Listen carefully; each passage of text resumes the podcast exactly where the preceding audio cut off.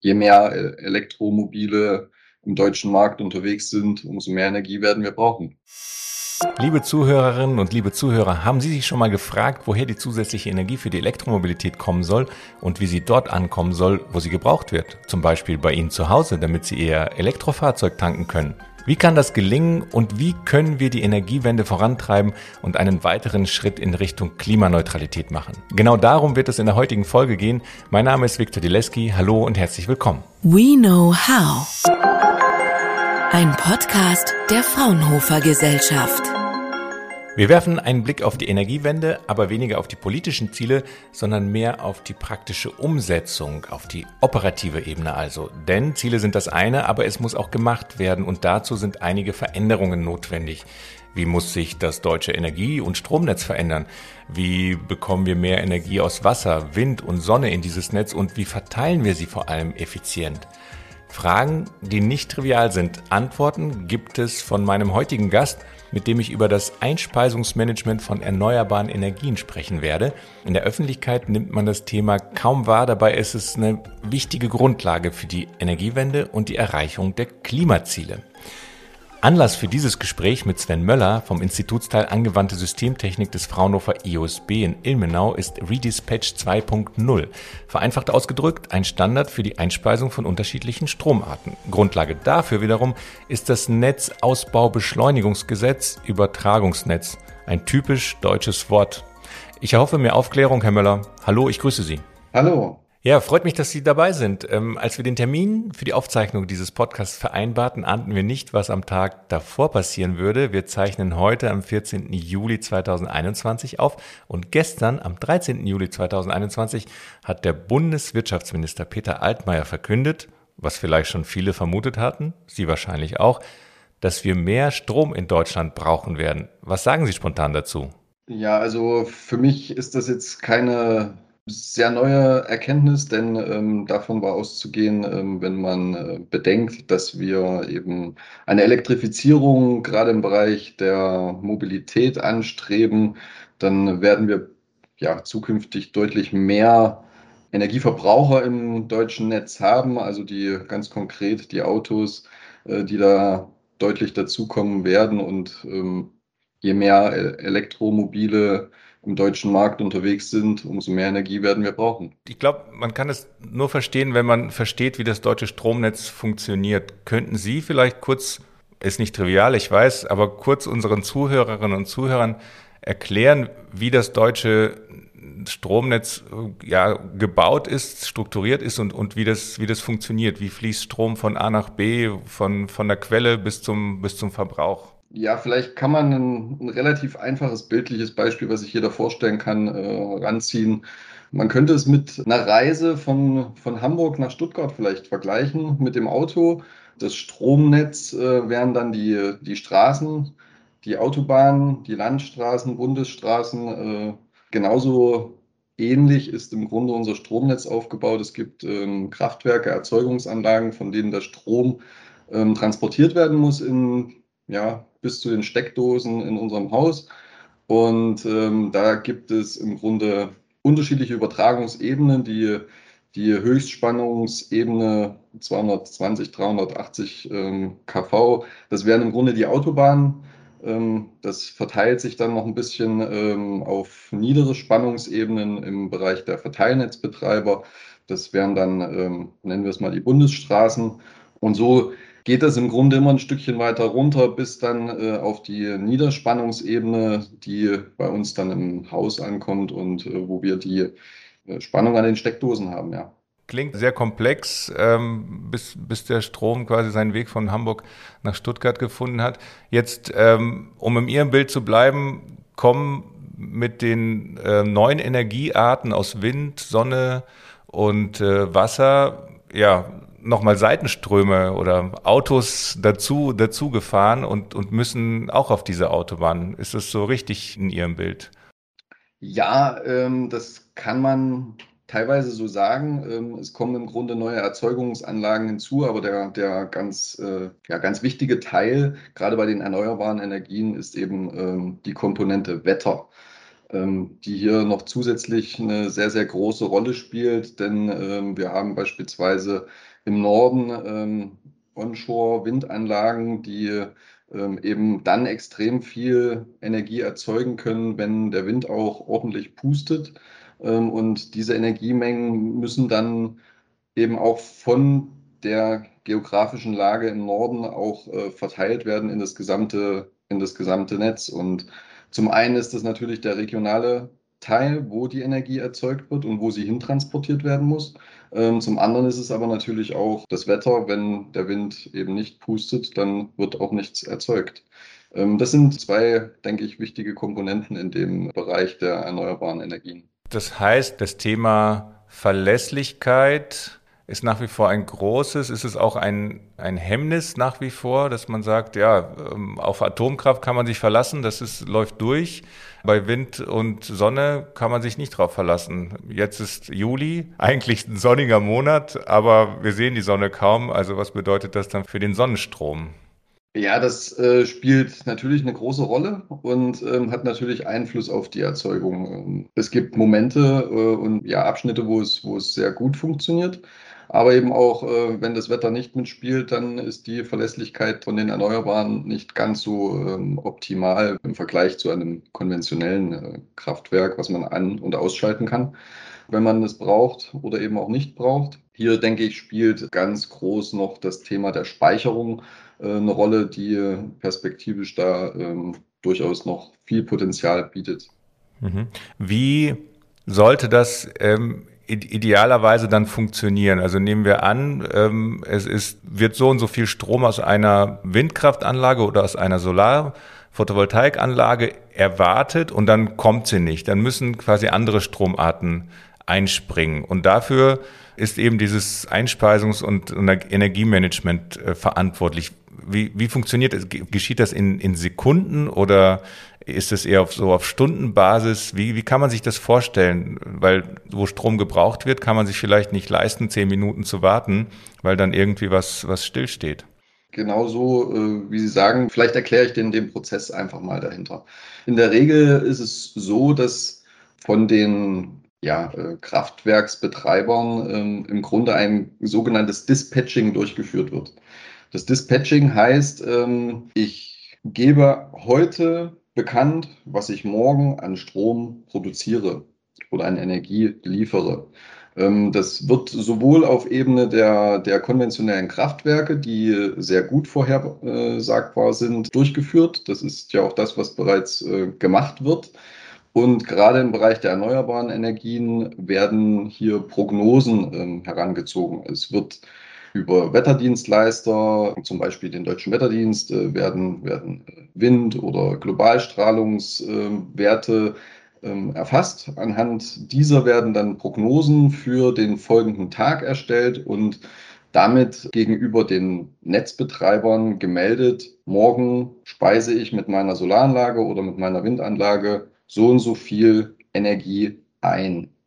Würde dann an der Stelle eben morgen der Wind oder die Sonne nicht scheinen und es würde weniger Energie zur Verfügung stehen als prognostiziert oder geplant, müssten entsprechend äh, andere Kraftwerke, konventionelle Kraftwerke einspringen und die Differenz ausgleichen. Klingt so so, so einfach, gut, gut organisiert. Ist es, ist es wirklich so oder gibt es da ähm, mitunter auch Probleme bei den Vorhersagen, bei den Erwartungen an den, an den morgigen Tag, bei dem Wetter vielleicht? Ähm, bei dem Wetterbericht? Ähm, ja, also ich glaube, das, das kennen wir ja irgendwo alle, dass man heute den Wetterbericht für morgen hört im Fernsehen und dann ist es doch irgendwie ein bisschen anders. Vor den Herausforderungen stehen dann auch die Kraftwerksbetreiber. Denn wenn eben beispielsweise morgen ein Sturm angekündigt wird und ähm, alle gehen davon aus, die Windenergie steht morgen äh, ohne Ende zur Verfügung und dann verschiebt sich das Ganze für einen Tag, dann ähm, ist das natürlich kein unerhebliches Risiko oder äh, Problem, vor dem dann auch entsprechende äh, Betreiber stehen. Und das muss gemanagt werden, das muss gesteuert werden, das muss koordiniert werden. Und mit diesen, mit diesen Fragestellungen, mit diesen ähm, Themen beschäftigen wir uns. Nun soll ab dem 1. Oktober 2021, also in einigen Monaten, ein neuer Standard in Kraft treten. Das, äh, da will der Gesetzgeber anscheinend in dieses Einspeisemanagement ähm, eingreifen, um bestehende Probleme äh, besser zu handeln und besser leistungsgebundenen Strommarkt zu ermöglichen. Das Stichwort hier ist Redispatch 2.0. Ähm, was, was bedeutet Redispatch überhaupt und ähm, gab es auch ein 1.0? Ja, es gab auch ein 1.0, denn äh, schon wie der Name sagt, ähm, 2.0 ist ja quasi so, eine, so ein bisschen eine Neuauflage, äh, eine Erweiterung. Und ähm, Redispatch ist im Grunde nichts Neues. Das äh, machen die äh, Übertragungsnetzbetreiber, die vier großen in Deutschland, die äh, das Höchstspannungsnetz, ähm, also quasi die Autobahnen äh, betreiben, schon viele, viele Jahre. Und hier geht es im Grunde um die Vermeidung von Engpässen ähm, und die Gefährdung, ähm, dass eben Betriebsmittel innerhalb des Netzes äh, Schaden nehmen. Um, und um diesen, diesen Dingen entgegenzuwirken, ähm, gibt es im Grunde so ein Einspeisemanagement, so hieß es vorher. Ähm, das könnte man als das Redispatch 1.0 bezeichnen.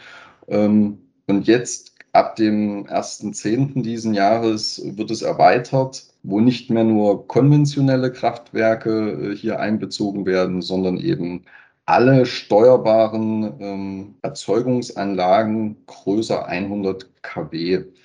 Und ähm, damit wird quasi sich auf niedrigere Spannungsebenen ja bewegt und hier kann man zielgenauer, zielgerichteter einem Engpass entgegenwirken. Das ist äh, ja das, das Ziel dahinter. Mhm. Welche Betreiber kommen dazu? Wer, wer ist überhaupt ähm, davon betroffen? Die konventionellen waren schon bei Redispatch 1.0 dabei, das haben Sie schon gesagt. Wir haben ja in Deutschland immerhin um die 1000 Netzbetreiber, wenn man es aufrunden möchte. Ich glaube, es sind 900. Ähm, was, was bedeutet diese Maßnahme für die Zusammenarbeit der bisherigen ähm, Akteure in diesem Redispatch-Management? Ähm, und dann auch für die, für die Neuen und wie, wie, wie sollen die zusammenarbeiten? Kann das funktionieren? Es ist eine sehr, sehr große Herausforderung. Es ist so, dass mit, wie Sie schon sagten, wir haben ähm, knapp über 900 Verteilnetzbetreiber äh, in Deutschland, die jetzt quasi mit dieser Regelung in diesen Redispatch-Prozess aufgenommen werden. Das bedeutet für jeden einzelnen Netzbetreiber sobald er eben steuerbare Erzeugungseinheit größer 100 äh, kW in seinem Netz betreibt, dass er auch die notwendigen Prozesse und Regulatorien, ähm, die da vorgegeben sind, ähm, umsetzen muss. Und das beinhaltet im Grunde für jeden Einzelnen auch die zugehörigen Aufgaben und äh, Maßnahmen, die er da äh, durchführen muss. Das ist sicherlich ein, ein immenser Mehraufwand für jeden, aber ähm, ja, es muss erledigt werden. Ähm, Sie sind ähm, Teil der Abteilung Kognitive Energiesysteme am Fraunhofer IOSB Institutsteil AST. W warum beschäftigen Sie sich gerade mit dem Thema, also Sie als, Sie als Forscher mit dem Thema Stromverteilung und Redispatch? Wir, wir beschäftigen uns jetzt schon sehr, sehr lange mit den Energiesystemen in Deutschland. Es gibt super viele spannende, interessante Fragestellungen im Rahmen der Forschung, Prognosen, ähm, Anomalieerkennung im System. Also viele, viele tolle Punkte, die man forschungsseitig da äh, sich anschauen kann und, und untersuchen kann. Das Thema Redispatch ist natürlich eine, eine sehr regulatorische ja, mit gesetzgebendem Charakter und äh, bildet im Grunde Rahmenbedingungen, die bei, ähm, ich sag mal, Forschern durchaus auch kontraproduktiv sein können, da man ja eigentlich im Rahmen der Forschung neue Dinge ähm, betrachten möchte, über den Tellerrand hinausschauen äh, und so weiter. Ähm, trotz allem ist es wichtig, hier eben auch an den gesetzlichen Rahmenbedingungen das Know-how zu haben, wie es funktioniert, worin wir uns bewegen und in welchen Modus wir dann eben gerade bei, einer, bei einem ähm, Forschungsprojekt steht oft ähm, am Ende dann ein Prototyp und um einen Prototyp entsprechend auch in die Industriehärte zu überführen, ist es wichtig, die Kompetenzen auch in den regulatorischen und gesetzgebenden Rahmenbedingungen zu haben, um dann eben auch die Überführung in die Industrie zu schaffen. Das Thema Tellerrand greife ich nochmal auf und ähm, stelle das ähm, ja, dem, dem Verhältnis von, von Forschung und Gesetzgebung vielleicht mal gegenüber, die, die ja auch ein bisschen hinterherhinken, bis, bis ein Gesetz auf die Straße gebracht wird. Ähm, dauert es ja ein paar Jahre. Bis dahin ist die Forschung vielleicht ein bisschen weiter. Kann man sich als Forscher, Sie ähm, beim, beim IOSP AST, können Sie sich schon ein anderes Energiemanagement, vielleicht ein Redispatch 3.0 oder vielleicht sogar noch was anderes vorstellen, was, was noch effizienter wäre, weil ich habe das Gefühl, dass es ein sehr, sehr dynamisches Thema ist und äh, die Gesetzgebung da vielleicht so ein bisschen hinterherhinkt. Ja, also ich kann mir schon noch einige tolle Punkte vorstellen im Energiesektor, im Energiesystem. Ähm, ein sicherlich sehr interessanter Punkt ist zum Beispiel das Thema der Quartiere, also auf eine noch kleinere Ebene herunterzugehen, wo der Strom oder die Energie im Grunde dort verbraucht wird, wo sie auch erzeugt wird. Also das ganze Thema Dezentralisierung, auch ähm, Energie-Communities, äh, die hier sicherlich sehr, sehr interessant sind, wo man dann über einen größeren, regionaleren Bereich ähm, ja eine Community schafft, die im Grunde Energiemengen austauschen, dort, wo sie auch gebraucht werden und somit ähm, eine Entlastung im System schaffen beispielsweise ein, ein, ein Landkreis oder, oder auch vielleicht auch nur eine Stadt oder ein Dorf, äh, wo, das, wo das passiert. Ähm, das sind sicherlich noch sehr, sehr spannende und interessante Punkte, wo Potenziale hinsichtlich der Effizienzsteigerung im Energiesystem genutzt werden und äh, ausgebaut werden können.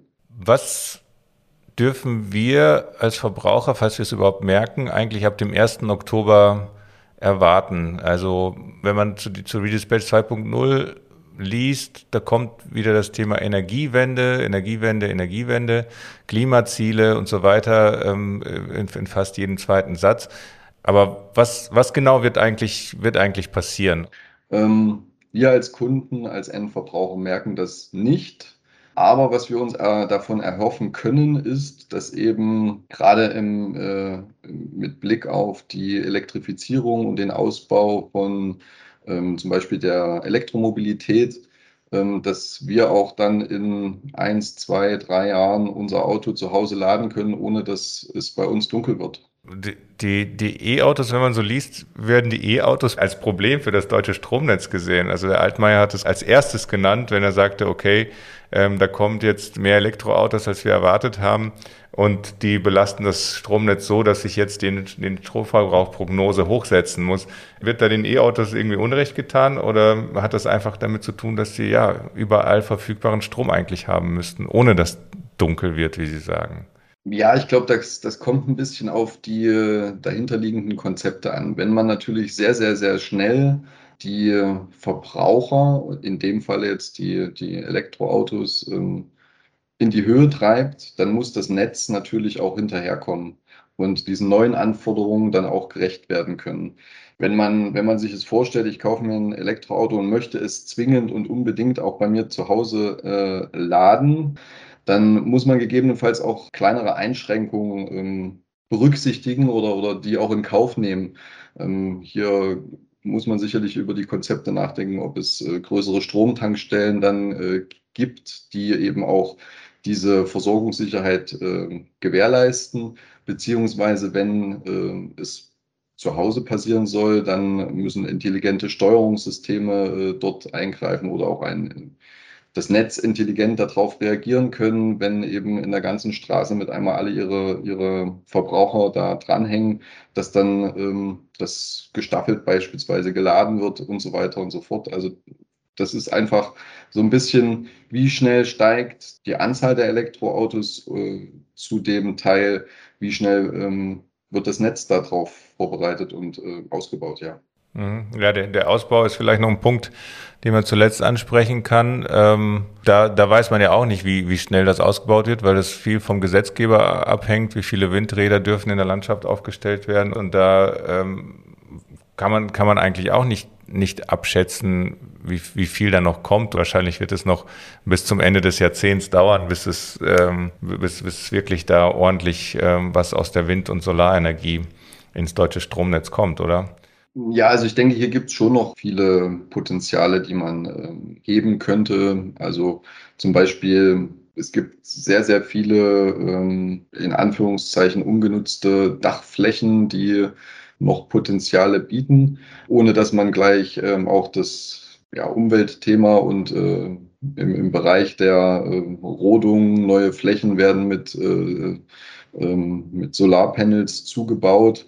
Das ähm, hat ja oftmals ähm, auch gleich einen Aufschrei zur Folge. Ähm, ich denke mal, es können auch Flächen, die eh schon äh, bebaut sind, ähm, besser genutzt werden oder mehr genutzt werden. Aber hier bedarf es sicherlich noch einer ähm, Diskussion, einer Debatte, wie auch immer man das äh, sagen möchte, um auch dann die Akzeptanz zu erhöhen. Es wird sicherlich noch viele Diskussionen und Debatten um die Energiewende geben müssen und es werden neue Lösungen und Ansätze benötigt, um das Energiemanagement noch effizienter und verlässlicher zu gestalten. Redispatch 2.0 ist ein Anfang, aber wie wir gehört haben, hat Sven Möller vom IUSB AST noch weitergehende Ideen. Weitere Informationen zu der Arbeit von Sven Möller gibt es in den sogenannten Show Notes, also in dem Text unter diesem Podcast, wo auch immer Sie ihn hören. Schauen Sie gerne rein. Vielen Dank für das Gespräch, Herr Möller. Ich danke auch. Fraunhofer. We know how.